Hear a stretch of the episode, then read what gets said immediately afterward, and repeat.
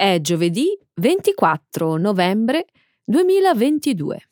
Benvenuti a una nuova puntata del nostro programma settimanale di livello intermedio News in Slow Italian. Ciao a tutti, ciao Mario. Ciao Carmen, ciao a tutti. Inizieremo la prima parte del nostro programma con alcune delle notizie più importanti di questa settimana. In primo luogo, commenteremo lo storico accordo raggiunto alla conferenza delle Nazioni Unite sui cambiamenti climatici del 2022 per aiutare a risarcire i paesi più vulnerabili ai disastri climatici. Successivamente commenteremo la decisione dell'amministrazione Biden di giovedì scorso di concedere l'immunità al principe ereditario saudita Mohammed bin Salman. In seguito parleremo di uno studio pubblicato su Nature Food che ha esaminato gli effetti del THC, il composto psicoattivo della canapa industriale nell'alimentazione delle mucche.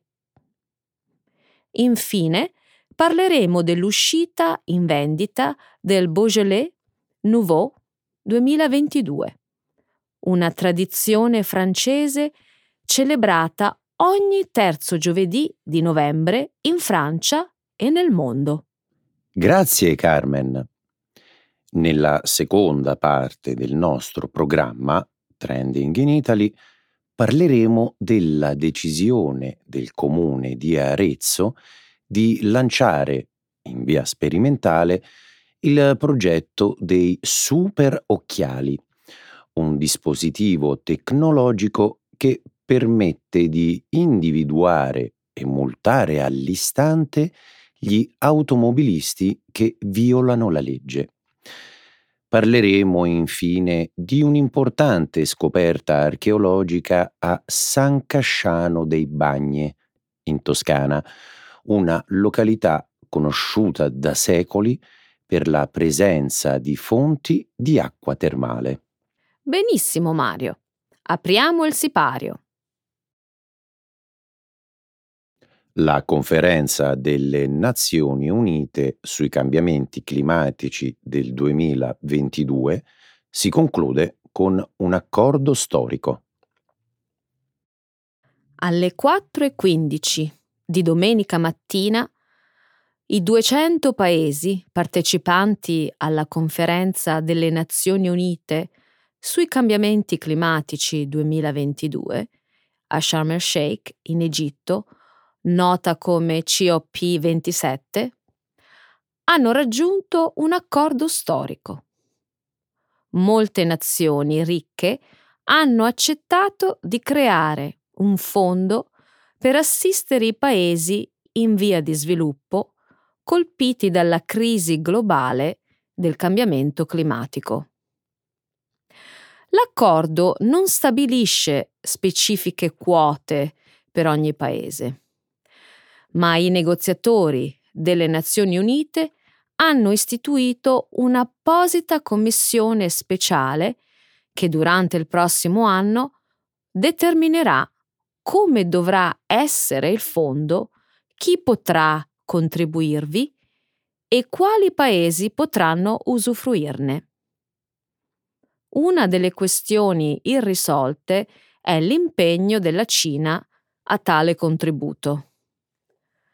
Sebbene l'accordo finale sia un risultato importante per le nazioni povere in via di sviluppo, molti osservatori sono rimasti delusi dai risultati del vertice. Il testo proposto per eliminare gradualmente i combustibili fossili non è entrato nell'accordo finale, a causa dell'opposizione di Cina, Arabia Saudita e altre nazioni che vedono opportunità economiche nello sviluppo di giacimenti di petrolio e gas.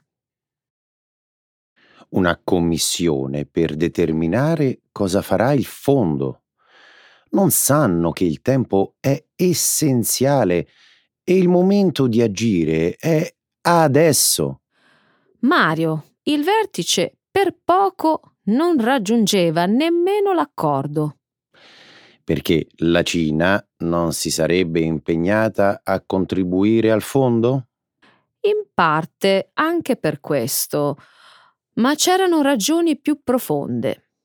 Gli Stati Uniti temevano che garantire specifici pagamenti potesse renderli responsabili a sborsare ingenti somme in seguito.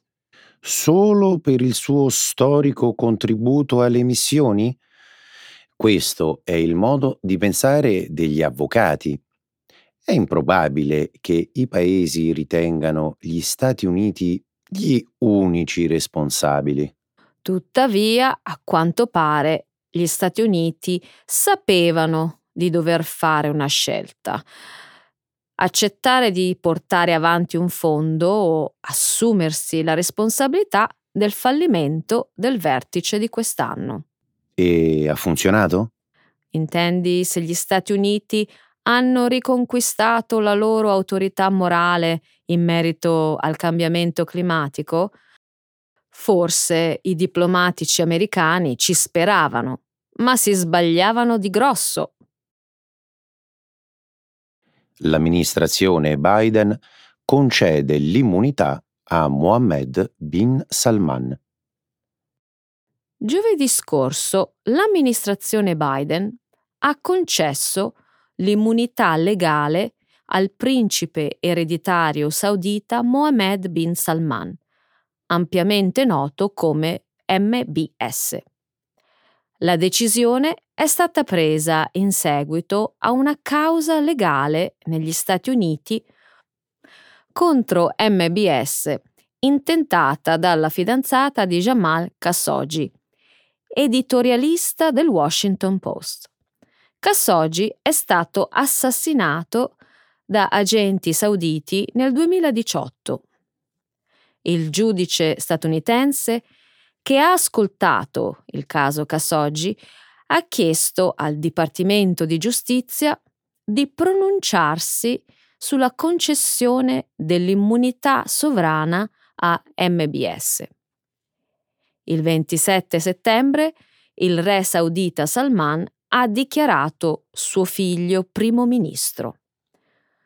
Di conseguenza, il Dipartimento di Stato ha annunciato che MBS ha diritto all'immunità in quanto capo del governo.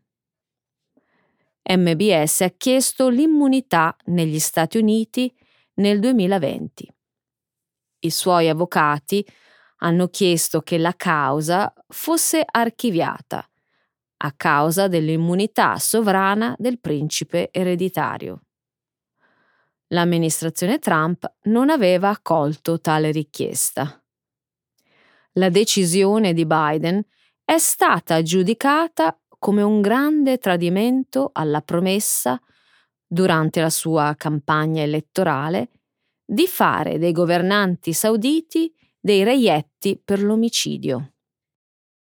Il giudice che sovraintende al caso potrebbe effettivamente respingere la decisione del Dipartimento di Stato?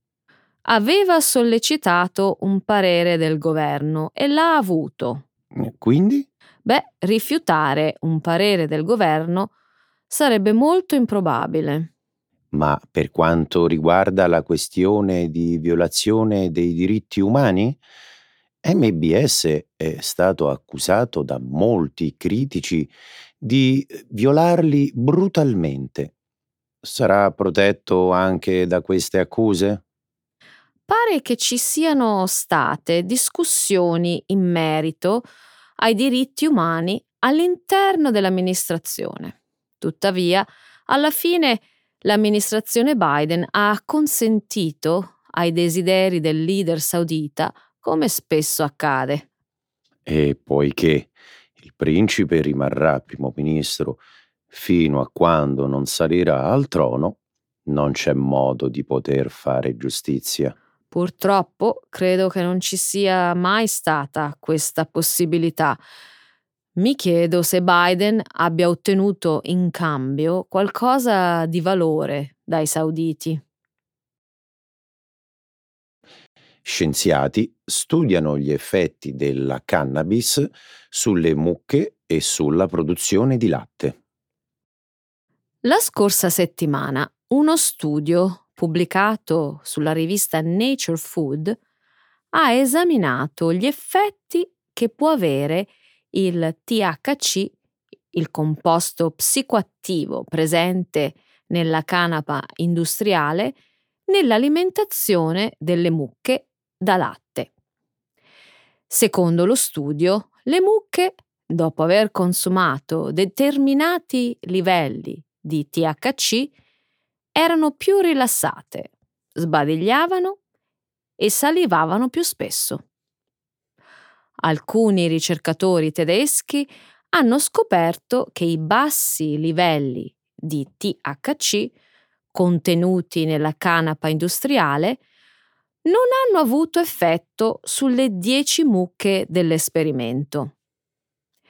Gli effetti erano invece molto diversi quando le mucche venivano nutrite con parti della pianta di canapa contenenti concentrazioni più alte di THC.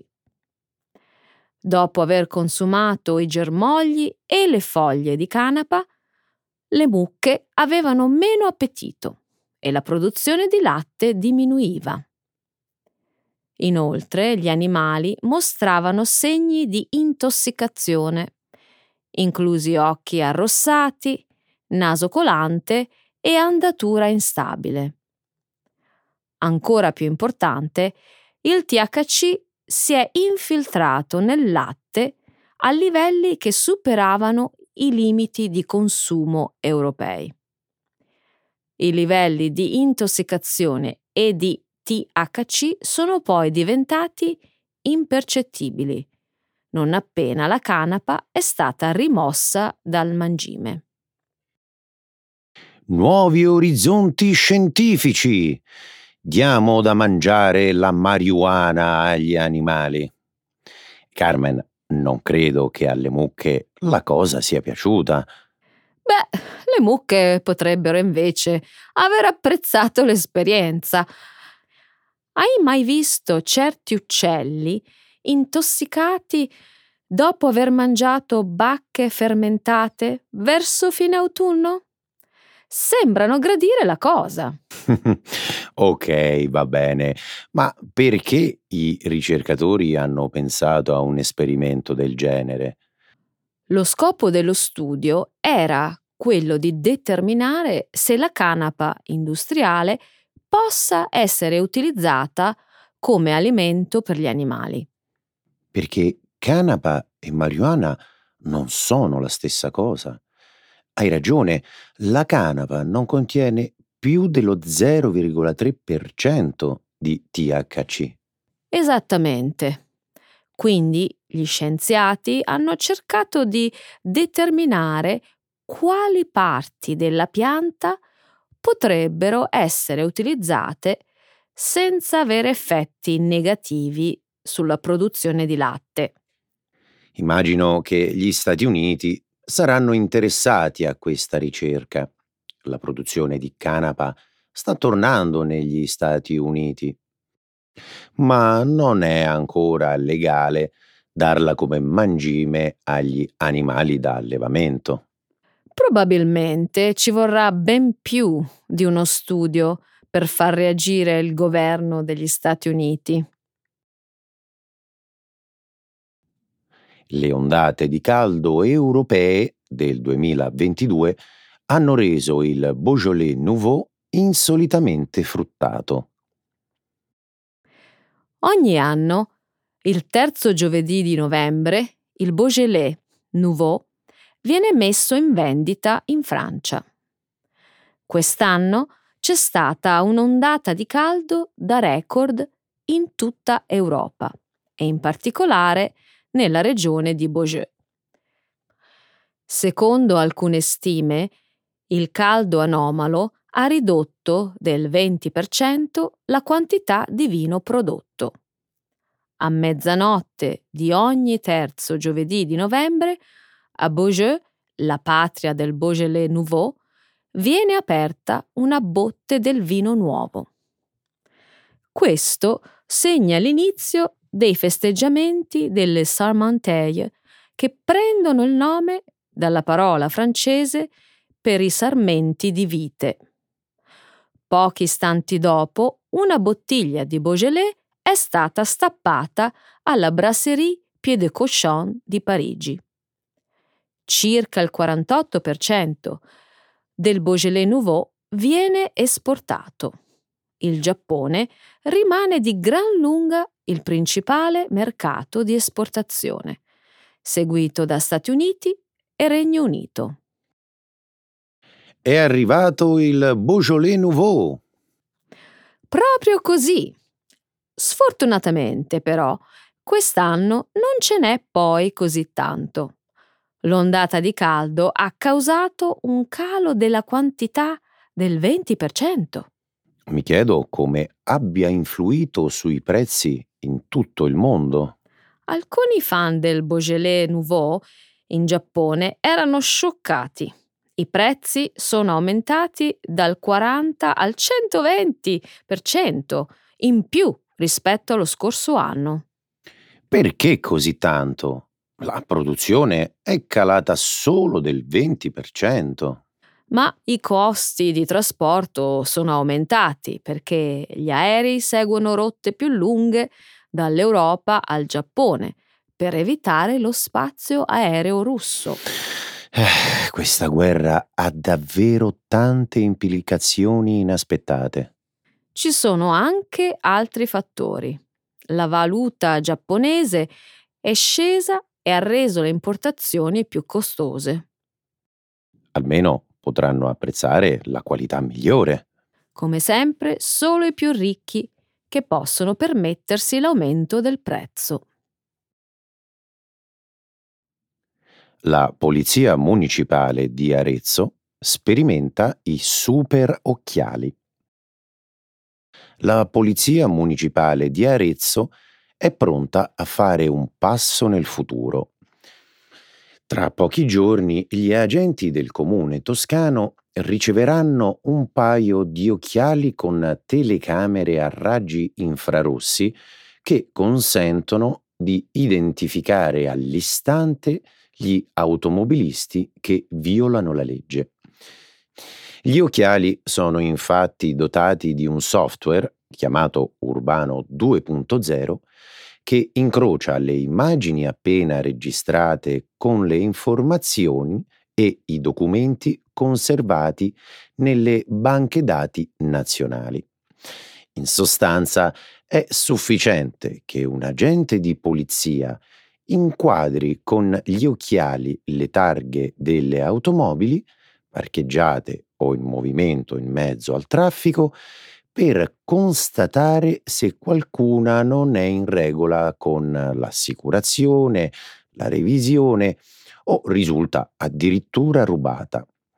Inoltre, osservando le patenti durante un posto di blocco, si riescono ad ottenere informazioni sul profilo degli automobilisti, come per esempio se esiste l'obbligo di portare occhiali da vista durante la guida. In caso di infrazione, gli agenti possono procedere a emettere la multa, stampandola immediatamente in forma cartacea da un piccolo apparecchio appeso alla cintola della divisa. Sembra che l'adozione di questi super occhiali possa rendere più veloce ed efficace il processo di intervento delle forze dell'ordine. Dico bene? Sì, anche perché hanno capacità di scattare foto e perfino di registrare dei video. Fanno anche questo, impressionante. Le foto e i video vengono trasmesse in diretta alla centrale operativa e potrebbero rivelarsi molto utili per chiarire le dinamiche di un incidente stradale.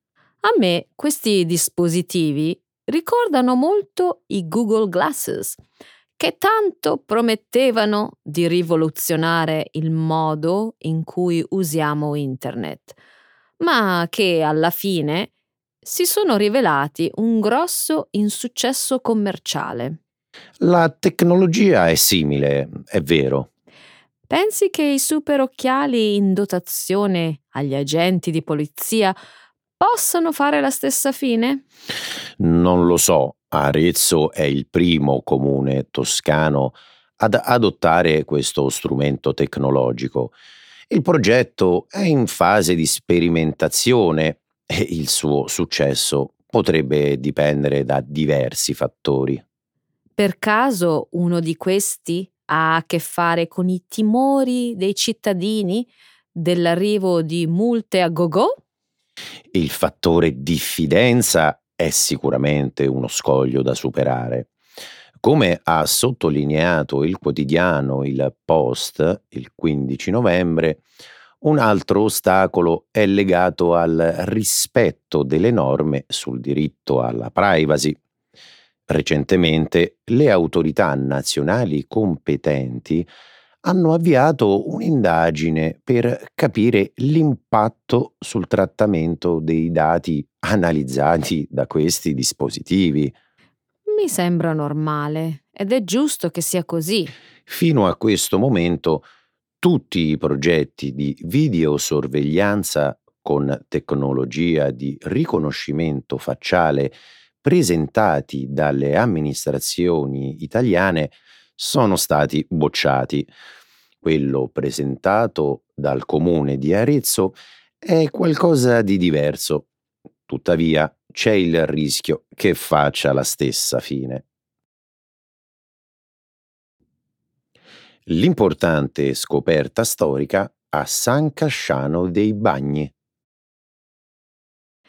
Martedì 8 novembre i giornali hanno diffuso con una certa enfasi la notizia di un eccezionale ritrovamento archeologico alle pendici di San Casciano dei Bagni, un piccolo borgo medievale della Toscana noto per la presenza di fonti di acqua termale. Da un sito di scavi adiacente alle piscine pubbliche della sorgente del cosiddetto Bagno Grande, gli archeologi hanno estratto 24 statue in bronzo di raffinatissima fattura, raffiguranti divinità, donne, fanciulli e imperatori.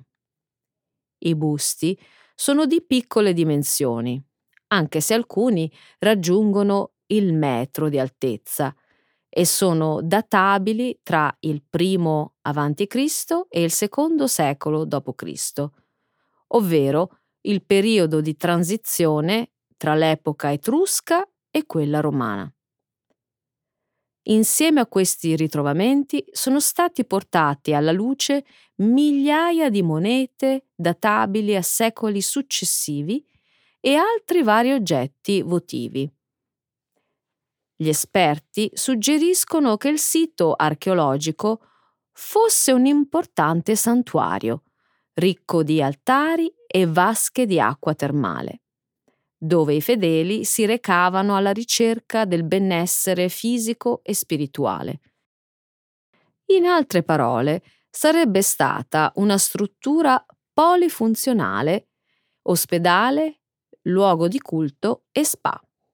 Hai letto il ritrovamento delle statue a San Casciano è stato paragonato per importanza a quello dei bronzi di Riace, avvenuto a largo delle coste calabresi negli anni 70. Sì, Massimo Osanna, direttore generale dei musei del Ministero dei Beni Culturali, è stato tra coloro che hanno fatto questa analogia.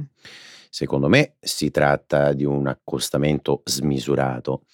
I bronzi di Riace sono alti quasi due metri, sono databili al V secolo a.C.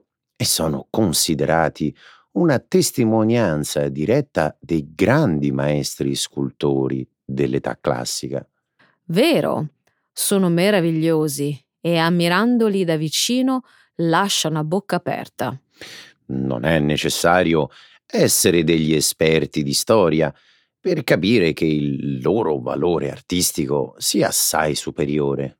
Penso che il paragone tra le due scoperte si riferisse al fatto che in entrambi i casi le sculture si sono preservate benissimo. Così come è successo per le sculture bronze scoperte a Riace, conservatesi perfettamente, rimanendo protette e sepolte sotto la sabbia del mare. Anche le sculture pervenute a San Casciano dei Bagni si trovano oggi in uno stato di conservazione eccezionale. Le statue sembrano appena uscite da una bottega artigiana. Sicuramente l'ambiente delle acque termali e dei fanghi che le hanno custodite ha svolto un ruolo fondamentale nel preservarle intatte nel corso dei secoli. Sì, e questo è un evento molto raro per i manufatti antichi, realizzati in materiali diversi dalla pietra. Che succederà adesso con queste statue? Ho letto che probabilmente saranno prima restaurate e poi esposte in un apposito spazio museo che sarà allestito in un palazzo cinquecentesco di San Casciano dei Bagni mentre per quanto riguarda il sito archeologico, gli archeologi pensano che in futuro potrebbe regalarci nuove e inaspettate sorprese. Speriamo abbiano ragione.